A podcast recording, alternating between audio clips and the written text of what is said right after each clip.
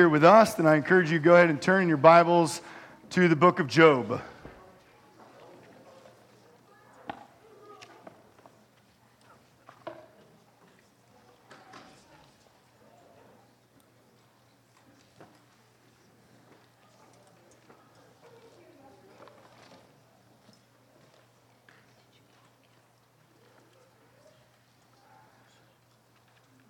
So last week, we started a new series um, in the book of Job.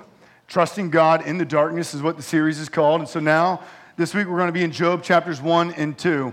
And in these chapters, we're going to see exactly what happens to Job. And look at the trials. We're going to look at the sufferings that he goes through. And, and as we begin, I just want to remind us that, that Job is going to challenge our understanding of God. Job, Job makes us uncomfortable. And so, like, just be reminded of that right now. We often want to have these nice, neat, clean little boxes on how we think of God and how we think that He acts and how He rules the world. Well, Job very well might put some serious holes in the boxes that you have or just obliterate them altogether.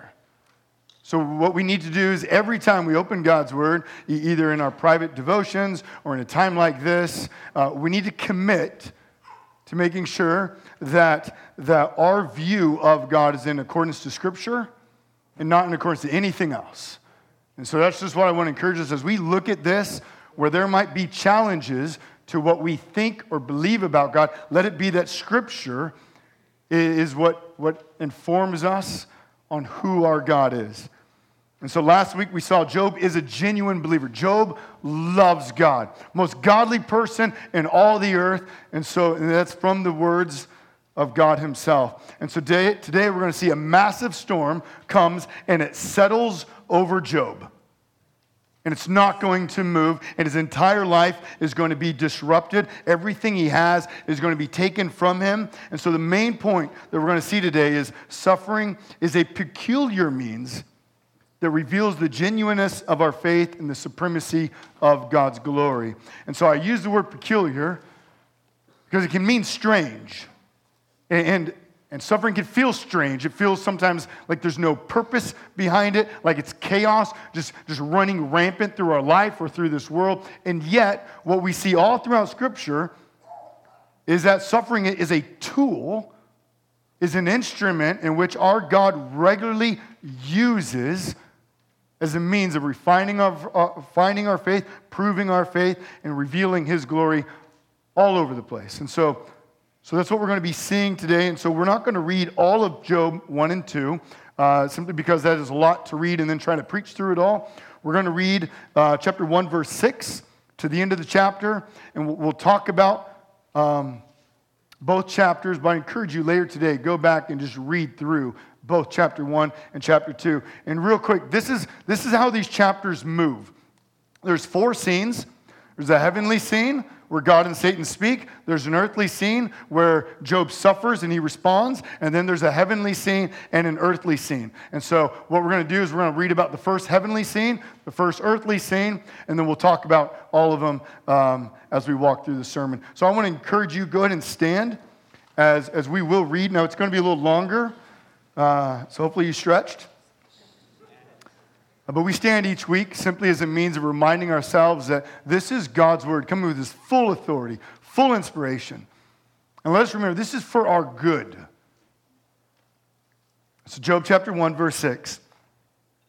Now, there was a day when the sons of God came to present themselves before the Lord, and Satan also came among them. The Lord said to Satan, From where have you come? Satan answered the Lord and said, from going to and fro on the earth and from walking up and down on it. And the Lord said to Satan, Have you considered my servant Job? That there is no one like him on the earth, a blameless and upright man who fears God and turns away from evil. Then Satan answered the Lord and said, Does Job fear God for no reason? Have you not put a hedge around him and his house and all that he has on every side? You have blessed the work of his hands, and his possessions have increased in the land. But stretch out your hand and touch all that he has, he will curse you to your face. And the Lord said to Satan, Behold, all that he has is in your hand. only against him do not stretch out your hand. So Satan went out from the presence of the Lord. Now, there was a day when his sons and daughters were eating and drinking wine in their oldest brother's house. And there came a messenger to Job and said, The oxen were plowing and the donkeys feeding beside them. And the Sabaeans fell among them and took them and struck down the servants with the edge of the sword. And I alone have escaped to tell you. While he was yet speaking, there came another and said, The fire of God fell from heaven and burned up the sheep and the servants and consumed them. And I alone have escaped to tell you. While he was yet speaking, there came another and said, The Chaldeans formed three groups and made a raid on the camels and took them and struck down the servants with the edge of the sword. And I alone have escaped to tell you. While he was yet speaking, then came another and said, Your sons and daughters were eating and drinking wine in their oldest brother's house. And behold, a great wind came across the wilderness and struck the four corners of the house, and it fell upon the young people, and they are dead. And I alone have escaped to tell you. Then Job arose and tore his robe and shaved his head and fell on the ground and worshiped. He said, Naked I came from my mother's womb, and naked shall I return. The Lord gave, and the Lord has taken away. Blessed be the name of the Lord. And all this, Job did not sin or charge God with wrong. Let's pray. Father, Father, we just thank you for your word. And God, we thank you for the book of Job. And, and, Lord, we learned so much here about who you are, about how you run this world, about evil and suffering and Satan, and so many things. And yet, God, we have so many questions that we still want answered. And so, Lord, I pray, give us humility as we come into your text. I pray that you would mold our minds and our hearts so that they'd be transformed by your word and we'd be in alignment with what you say. And that we would understand who you are in accordance to your word. And God, I pray that our faith would be like the roots of a tree and they would go deep, deep, deep into your character. That we would know who you are and that we would truly grasp your goodness and your greatness and your glory. And because of who you are, that we'd be unshakable no matter what storm comes our way. And so, God, bless, bless the preaching of your word today. In your name, Jesus, amen. You all may be seated. So, what we're going to do is we're going to walk through these four scenes heavenly scene, earthly scene, heavenly scene, earthly scene. And then we're going to pour out some application at the end. I think I have four points. So at least this is an eight point sermon, but it could be more. So we'll see how far we get. Uh, scene one, it's a heavenly scene. It's what we begin with. In verse six, we read that on a certain day, God summons all the sons of God and they appear before him. And the sons of God likely refers to the angels. So think of this like a, a presidential cabinet meeting. And he brings upon all these people who help, who, who he uses as a means of, of ruling and running this world. And then we see that, that Satan is there, and God turns to him and says, From where have you come? Now, real quick, the word Satan uh, you know, that's not really the devil's name. Just so we're clear on that. It's a title. And what it means, it means the adversary, it means the enemy, and it means the opponent. And so as you're reading this, you actually says, Now there was a day when the sons of God came to present themselves before the Lord, and the enemy was also there among them. So that, that's how it reads. And so it, it ought to make us really quick go, huh, why is he there? What is happening here? How is the enemy of God in the presence of God, in the throne room of God, in his heavenly court? And we're not told. But apparently, Satan must also appear before God and give reports. And so notice how, how Satan gives a response to God's question on, on where, have you, where have you come from? And he, he basically says, Well, I've been walking around doing my thing, just going up and down throughout the world. And so what happens next is, is, is astonishing in, in one sense as we read Job. And yet, as we look at Scripture, maybe we shouldn't be so astonished. But, but in Job, we are. And God, God is the one who brings Job to the attention of Satan. Now, remember, in Job chapter 1, In the first five verses, we read Job is a blameless man, upright, fears God, turns away from evil. God then says the exact same thing, but adds, there is none like him on all the earth. So we have a very, very, very godly man. He's not a scoundrel. God's not like, oh man, we're about to pay Joe back. This is a godly man. And so now he brings him to the attention of Satan. And, and he's not just introducing him, but rather he's actually asking, Have you considered shooting your fiery darts, at him? And notice Job's response. He almost mocks God. Does Job fear God for no reason? Is he really that great? Does Job fear God for no reason? I mean, you can, you just hear the sarcasm in his voice. God presents him. Have you considered Job as God? Does he, does he fear you for no reason? Please. Job's a puppet. You pull his strings, you give him good things. You place the hedge of protection around him. You, you remove your blessings, and he will curse you. Satan, in essence, is saying Job's faith is not genuine. And God, you're not worthy of all worship. You have to pay people with good things so they're loyal to you. That's the only reason Job stays around. And so, what does God do? God says, All that he has is in your hand. One restriction don't touch Job. End of scene. Back to earthly scene now. And the scene begins just like the first one there was a day. On this day, Job experiences four great horrific tragedies. Two of them are by nature, and two of them are by enemy people groups. Four messengers come and deliver the news. Messenger 1, verse 14 Job's oxen and donkeys have been taken, all the servants have been killed but one. Messenger number 2, verse 16 fire comes from heaven, so a lightning strike, something like that. All, all of Job's sheep and, and all of his servants are killed but one. Messenger number three, verse 17 Job's camels have been stolen, and all of his servants have been killed except one. Messenger number four, in verses 18 and 19, Job's children are feasting just like we read that they do in verses 4 and 5 of chapter 1 on a regular basis. But this time, a great wind comes and knocks over the house, and everyone is dead except one servant. This is what happens when God removes his hedge of protection. This is what happens.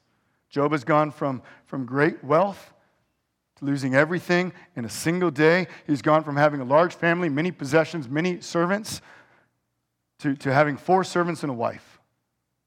He lost everything. And he's had zero time to process. Notice how it reads. It says, there, was, the messenger came, verse 14. And then it says, verse 16, while he was still speaking, another came. Verse 17, while he was still speaking, another came. Verse 18, while he was still speaking, another came. Like there's no time to process. It's a wave after wave after wave after wave after wave of suffering, of trial, of horrific news that washes over Job. Think of a man who, who wakes up and he finds out his newborn child has died in her sleep, then walks outside and sees his car has been stolen. He receives a phone call, and his four kids coming back from a camping trip were all killed by a drunk driver. One wave right after another, back after back after back. What would you do? Like, how would you respond at this moment? Would you be numb? Would you be in shock? What is Job? What does the most godly man in all the earth, what does he do at this moment? Does he curse God like Satan said he would? Verses 20 and 21. He tears his robe, he shaves his head, he falls on his face, he worships God. I mean, it's amazing. He worships God. Naked I came, Naked I will return. The Lord has given, the Lord has taken. Blessed be the name of the Lord. Job worship, scene over, back now to scene three. Heavenly scene. It just moves like this is how the text moves. Chapter 2 begins with, again, there was a day. Don't you want to say no more days? Like, like, like no more days. Like, we're good. Can we put a pause? But there's another day. Sons of God appear, giving reports. Satan is there again. Similar conversation to chapter one, almost verbatim. But then in verse three, there's, there's some new information that's given. God once again brings up Job to Satan. And at the end of verse three, God says, Job still holds fast his integrity, although you incited me against him to destroy him without reason. In essence, God says, You're wrong, Satan. His faith is genuine. He, he did worship me, he didn't curse me at the removal of his stuff. So, what does Satan do? Is Satan impressed now? Does Satan go, oh, You're right, I was wrong. I repent.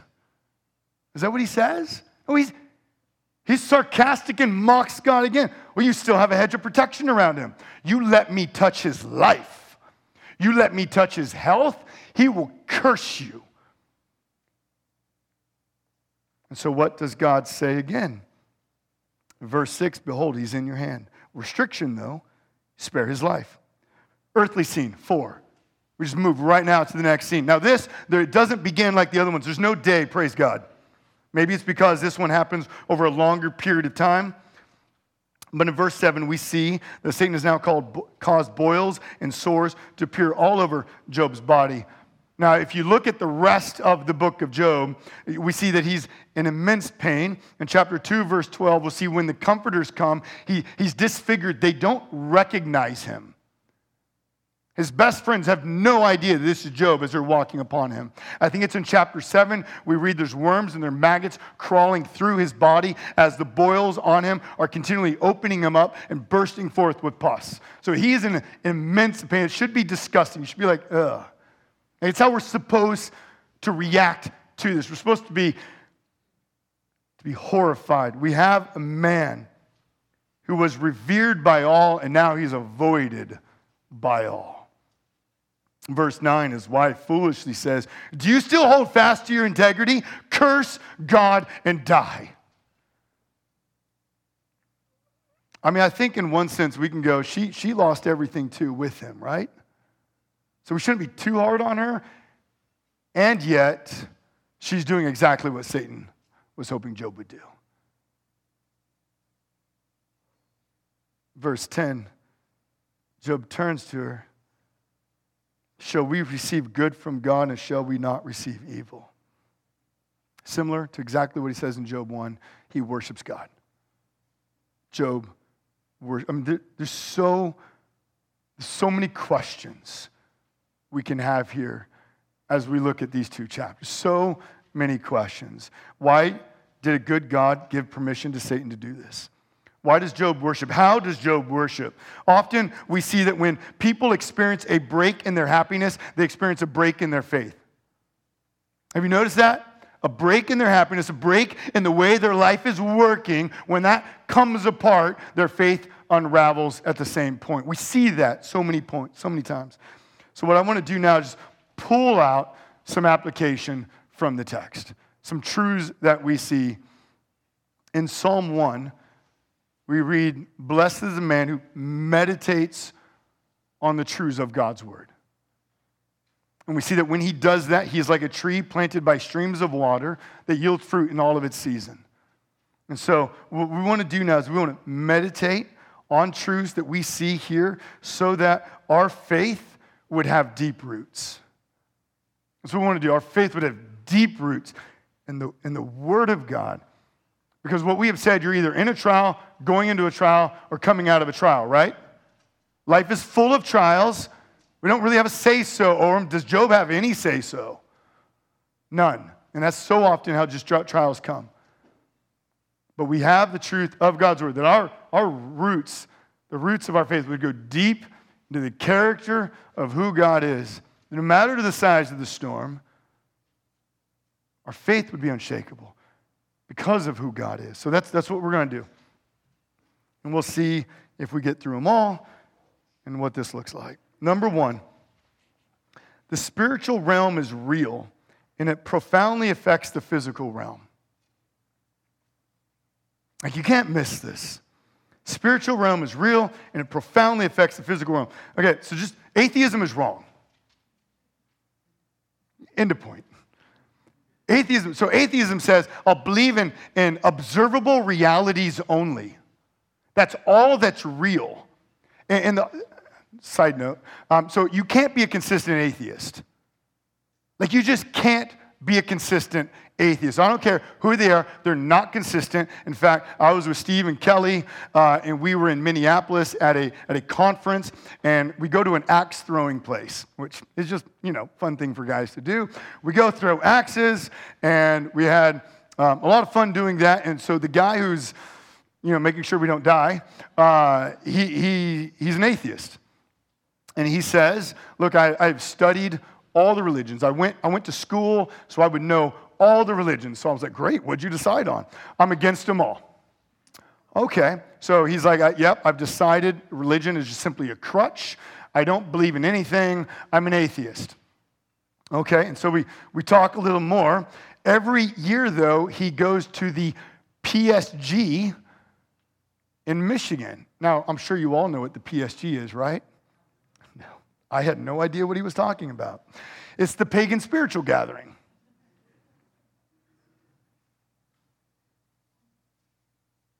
Do you get the irony?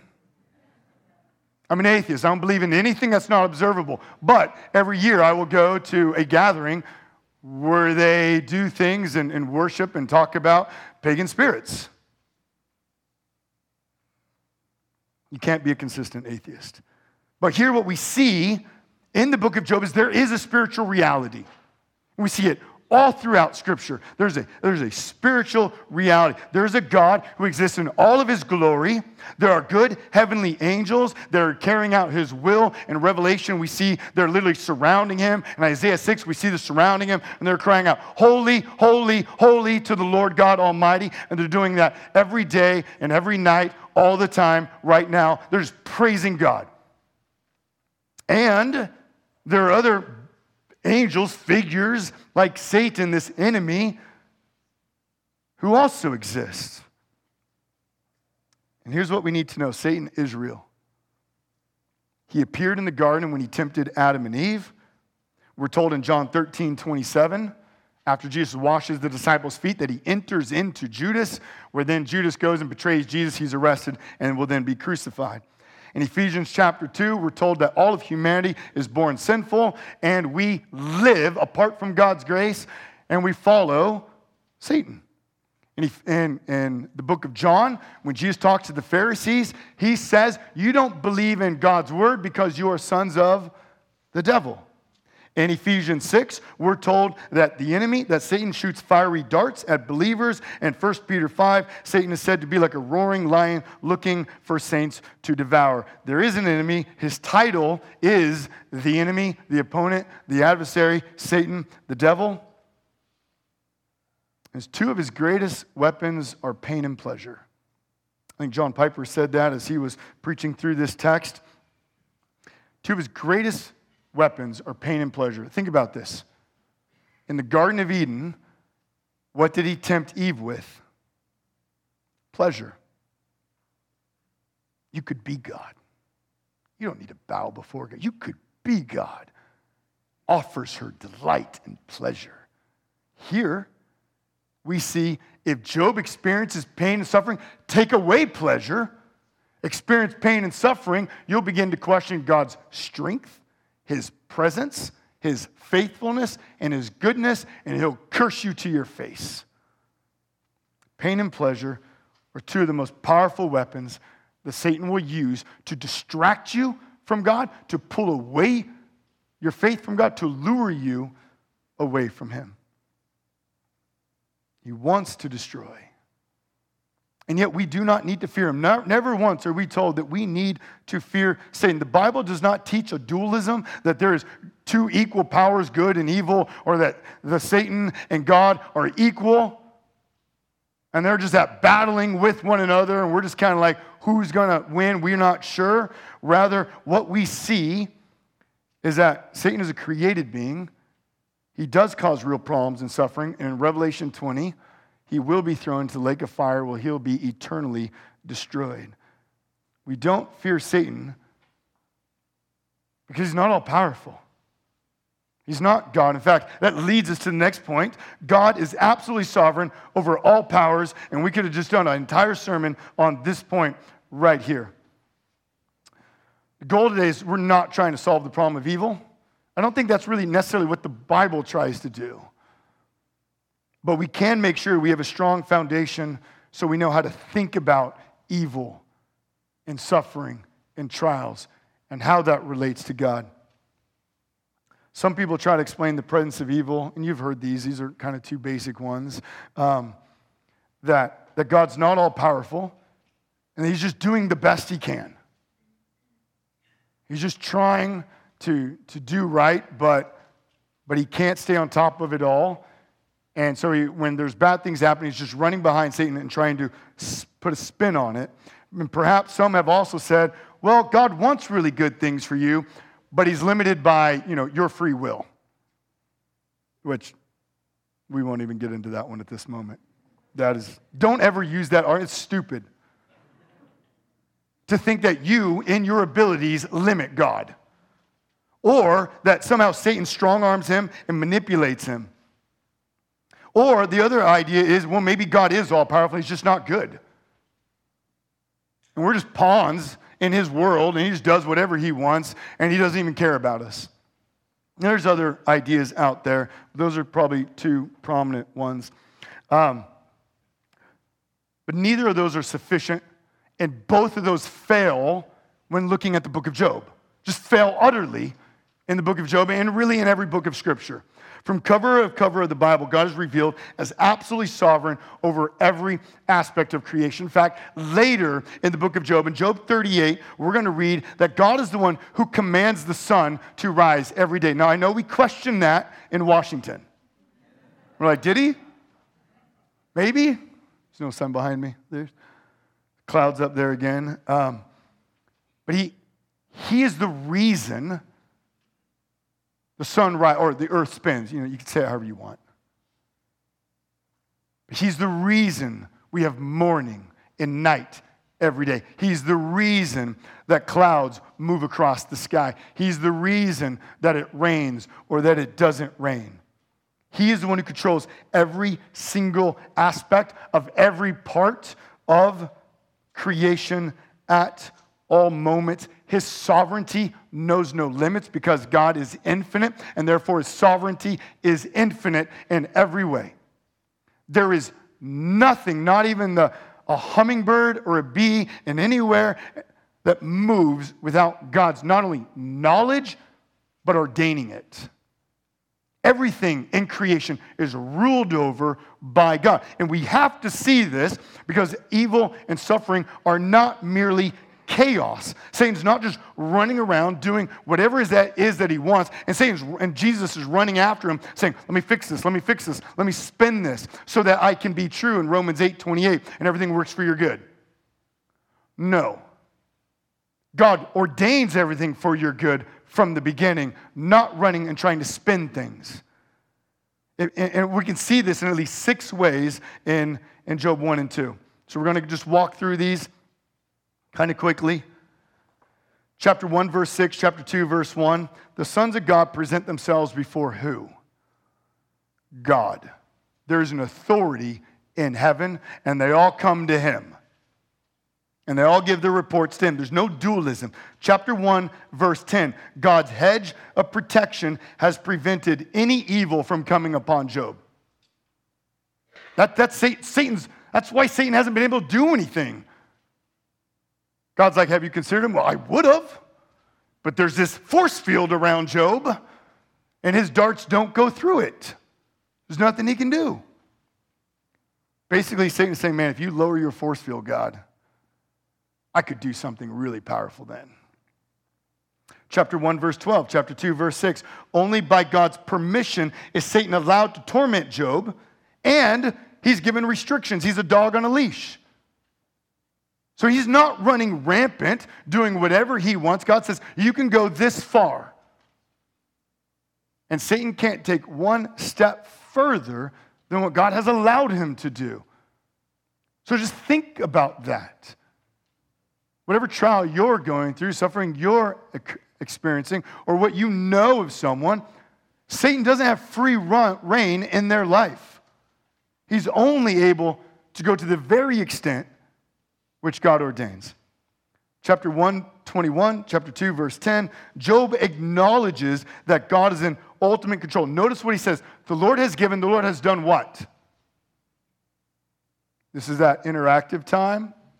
We need a, we need a slide that says that, audio, just interactive time. The Lord has given, the Lord does what? So who took? Do you, do you believe that? Do you? Shall we receive good from God and not evil? And you might say, is that really true? Hold on. You're saying that in some way God is the ultimate one who ordains all things, stands behind everything, good and evil?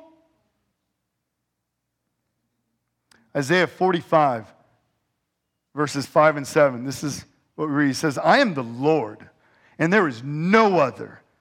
Besides me, there is no God. I equip you though you do not know me, that people may know from the rising of the sun from the west that there is none beside me. I am the Lord, there is no other. I form light and create darkness. I make well being and create calamity. I am the Lord who does all these things.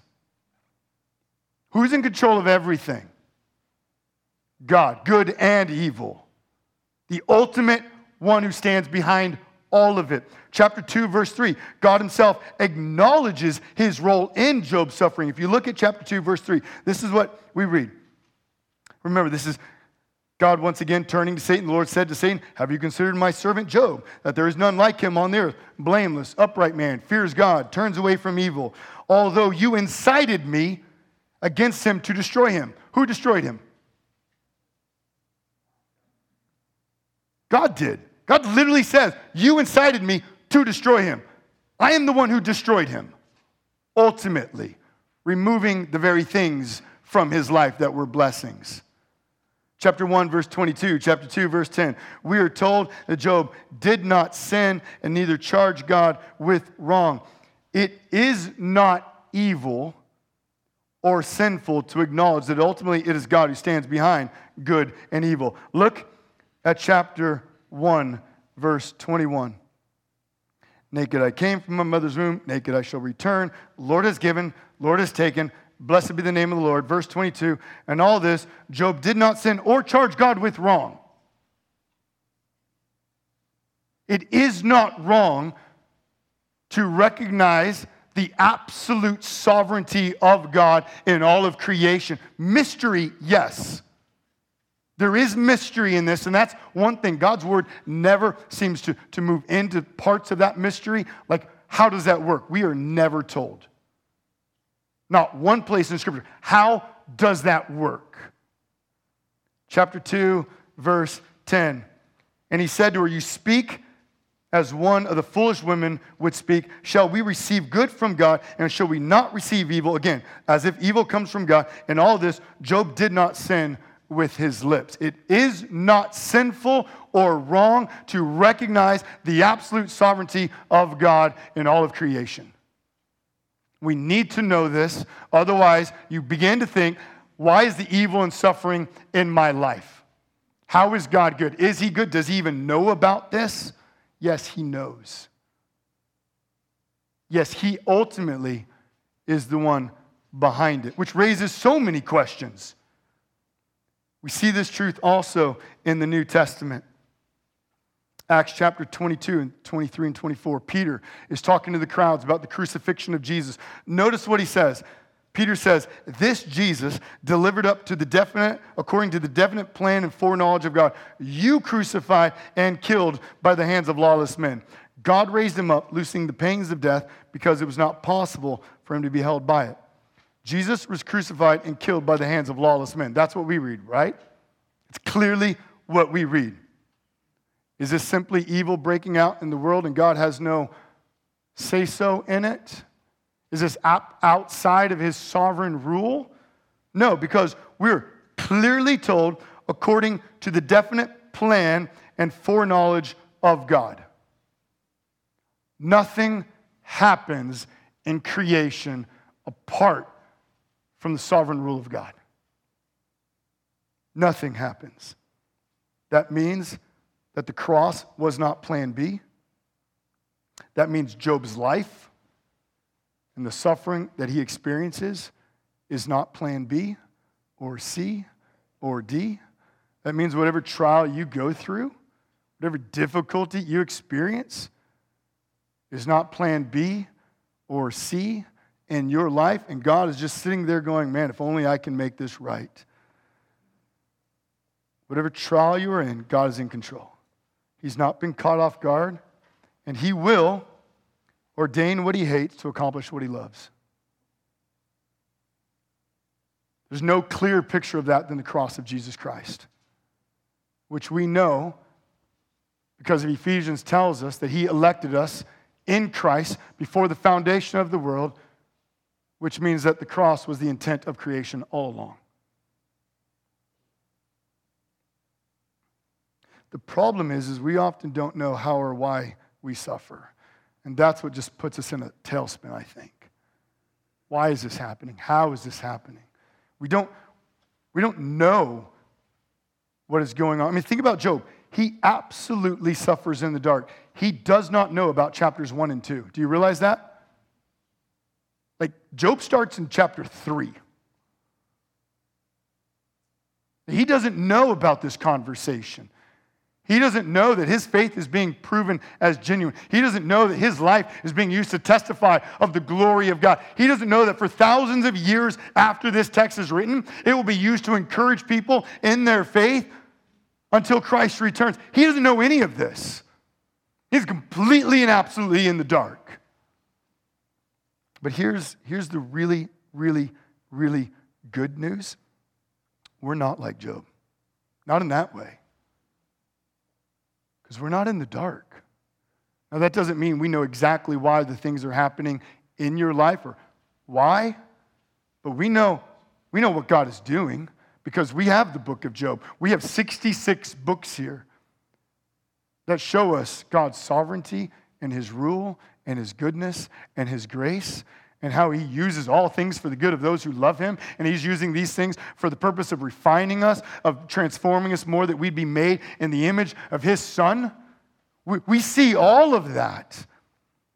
And so while there are things we don't know, there are things that we, we do know about suffering and about trials and about the storms that come into our lives. And one of them the next point is suffering reveals the genuineness of our faith and the glory of God. I want you to think, think about the, the argument that Satan makes. He basically says, God, you are not glorious and worthy of all worship. Why? Why does he say that? His argument is that if God did not give good things by our love, then we would not love him. So the book of Job, what's Job actually making us wrestle with? We want to go straight to our, our sufferings and our trials. And we want to go straight to, well, how does this make sense of me? But what is Job actually wrestling with at this moment? The book of Job. We sang about it. We sang about it last week. We sang about it this week. And guess what? We'll sing about it next week, too. The book of Job is asking us Is God worthy of all worship? Or does he have to buy your love? Is he not in and of himself glorious and beautiful? Let me ask you would you worship God if you were quadriplegic your entire life? Like Joni Eareckson Tada? I think she's paraplegic, quadriplegic. Would you, would you worship God if you lived in a third world country with no clean water and barely enough food to live on? Would you worship God if your health was like Job's? Boils and maggots all over yourself? Would you praise Him that He's good? Would you? That's what Job wrestles with. Like, we just want to go straight to us because that's all that's really important. But Job is, is really centering first and foremost on is God worthy of all worship? And so, how is it that he is going to be seen as glorious and Job's faith is going to be seen as genuine? Those are two sides of the same coin. God is glorious and our faith is genuine. And the way that that is shown is through suffering. And that's hard because we, we want to think the world is about us. And yet, Job is realigning us to go, the world is not about you, it's about God. You were made in His image, you were created by Him, for Him. He sustains you. The only reason you exist is because He says exist. The reason your heart continues to beat right now is He's making your heart beat right now. And trust me, He, he actually knows your heart at this moment as well as every other heart. Remember, He's infinite in power and knowledge and sovereignty. So He literally can control all things at all times in every single being, in every cell, in every atom in this world. There's no limitations on Him. We can barely do two things at once. And God is doing all things at once. Job is realigning ourselves to the glory and majesty of our God. That we would know that He is worthy. And we see that in His worship. His worship does two things. One, it does show the genuineness of his faith. Just as a soldier's worth is tested in battle, a ship's strength is tested not in the harbor, but out in the open seas in the storm, a saint's faith is tested not merely in blessings, but in trials. So we see that Job's worship proves the genuineness of his faith, but at the same time, it also demonstrates that God is worthy of all glory and all honor and all praise. And that's what happens here through the worship of Job. And I, I want you to realize that God does this for the good of Job too. Sometimes we miss this. Like, this is what 1 Peter chapter 1 says. This is what 1 Peter 1 6 and 7 says. In this you rejoice, though now for a little while, if necessary, you have been grieved by various trials. So that's him really gently talking to people who are literally being persecuted. You might, you might have been grieved by various trials. We've all been grieved. We all know pain. We all know suffering. We all know trials. He says, so that the tested genuineness of your faith, more precious than gold that perishes, though it tested by fire, may prove may be found to result in praise and glory and honor at the revelation of Jesus Christ. So, suffering does reveal the genuineness of our faith, but it does more than that too. It prepares us for the glory of God. Like, you can't read, like, there's certain people, and they will say this you should read Job 1 and 2 in isolation. Just figure out Job 1 and 2.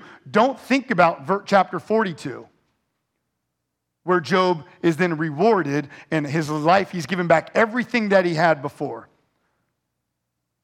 But we don't read the Bible that way. We do know the end of the story. We read everything through now the lens of the cross. We do read backwards. And when we come into the book of Job, we read he loses everything. And we're going to spend the next few weeks going from verses 3 to chapter 41, where we look at this way that he wrestles then with everything. But then we get to chapter 42, and everything is given back to Job. He has a family again. Now, yes, new family doesn't necessarily replace old family, but you got to realize it's a picture of glory that's taking place. Everything had been stripped from Job. The genuineness of his faith had been seen. He's now refined and prepared for glory. Job is ultimately preparing us for the glory of God that happens when Jesus returns. That you rewards and God's grace and honor and glory will be lavished upon you for all of eternity which means what Paul, says in 2 Corinthians 4:17 that our light momentary afflictions are preparing us for what? An eternal weight of glory. God does this for his good. And I know we want to wrestle, but what about his children? And what about all these things? There is difficulties in that. None of us would mind if we suffered for a day if it meant for the rest of your life you would have absolute joy and blessings, right? We could all go through a day if after that there'd be nothing else. But if God's word is true, and we're going to spend eternity, millions and millions and billions and trillions of years with God, then that means our lifetime isn't even a day, is isn't even a minute, is but a moment in the grand scheme of all times. And, and would it be fair for God to say, I will bring suffering and trials in your life for this momentary moment. So you will have this infinite glory for the rest of the millions and trillions and billions of years that you'll spend with me. And we'd all say, yeah, yeah, that's, that's no problem. The problem is we're in that moment right now, though, right? We're in that day. And sometimes we get so focused in on the day that this is all we can imagine. So we must come back to Scripture. Like in Philippians 4, Paul says, I know how to be brought low and how to abound in any and every circumstance. I have learned the secret of facing plenty and hunger, abundance and need. I can do all things through him who strengthens me. God brings trials and sufferings in our life, and he doesn't then say, Good luck. I hope you make it through. What we learn there, Paul's, as he's in these trials, as he's in these pains, as he's in these sufferings, he says, I know how to get through them now. God gives strength. And what we're going to see is all throughout the book of Job is ultimately God does give him strength. And God, in the end of the book, will be meeting him and answering him and giving him grace and helping him to understand what has been happening, at least to a degree. Listen, if you are a believer in Jesus Christ, then you need to know that every trial that comes your way is not meant to destroy you but it's refining you and preparing you for infinite glory with God. Infinite glory. And you are being used to display the very glory and worth of God. If you're an unbeliever, then I, would say the trials in your life have one of two purposes. Number one, they're either a shadow of a much greater judgment that you will experience if you refuse to believe in Christ. And you need to know that. Like, if you're going, man, this is terrible, that's a shadow, a glimpse of something much, much, much worse the eternal wrath and judgment of God. Or your trial is the gracious means of God that God is using to awaken you out of your spiritual slumber so you would believe in Him. So if you're an unbeliever and the trial's coming, you, you, you decide are you going to let this continue to harden your heart and say, well, there obviously is no God, which this means it's just a shadow of awaiting a far greater judgment? Or will you realize that there are spiritual realities in this world and God is using the very trial in your life to awaken you? The life's not simply about you, and you're not nearly as in control as you think that you are. And would you believe that there is a God who is good enough and gracious enough to disrupt your life so that you would know you are not God and that you would believe in Him and trust in Him and experience His grace and forgiveness and have everlasting life with Him. And ultimately, that's what Job does. Job points us to Jesus. Job gently points us to Jesus the entire time. There's so many ways we can look at this. Like, we'll look at it next week. But the fact that he goes and sits on the ashes that's the unclean place outside the city. Where does Jesus take the cross according to Hebrews 13? Outside the city to the unclean place. Job just points us to Christ the entire time. One theologian said this when people read the book of Job and want to accuse God of sitting in his heaven and playing cruel games with his people, they would do well to look back and forth between Job and Jesus. This is not some Greek or Babylonian God living in the sky and playing games with poor humans. This is the God who became a man and suffered in our place. The God who bait Satan is preparing his people to understand not only Job's suffering, but also his own. When he comes to save his people and then their own as they are called to follow him and spread the good news of what he will do. So Job is Job is a book that makes us confront God and wrestle with suffering And what we see as suffering is a peculiar means. It is strange to us, it's a very normal instrument that God uses that reveals the genuineness of our faith and the supremacy of God. And while we've talked about God's sovereignty a lot today, I know, I think what D.A. Carson said is very true. While God's sovereignty raises problems, it's also what promises hope. I just want you to think about that. We can kind of press back and say, well, is God really sovereign over all these things? And, but it's because He's sovereign, we also have absolute hope in whatever suffering and whatever trial we are in. So I encourage you as we look at the book of Job and as we continue to wrestle through it, let us, let us behold the God of the Bible and see that our God is worthy of all glory and honor and praise. He's created you, He's made you in His image that you would know Him, that you would love Him, and you would enjoy Him. And He does bring sufferings and trials in our life that we would not be distracted by the things of this world, but that we would find joy and satisfaction in God alone. Because we will be with Him for all of eternity, experiencing His infinite glory and infinite worth. So let me pray. Um, let me pray. Father, Father, Job is heavy. There's just a lot today. And I know that there are, we're probably wrestling with things and truths, and it's easy to have a heavy heart as we walk through these type of truths. And yet, God, these truths are so good. And God, they cause the roots of our faith to to go deeper and deeper into the soil of your character and of your truth. And I pray that today, while it's sobering, knowing that life's not about us, knowing that you will use trials in our life, and that sometimes it seems like we have no say so in them. And yet, you are doing things well beyond what we can understand. Your purposes are glorious, and you prepare us for a weight of glory, that we would spend all of eternity with you, enjoying you. So, God, may we truly believe the truth of your scripture that we are created for eternity, which means our life, our 70, 80 years, whatever it is, is but a, a vapor. May we know that, God. May we not be so fixated on this life that we forget the grandeur and the glory of the life to come.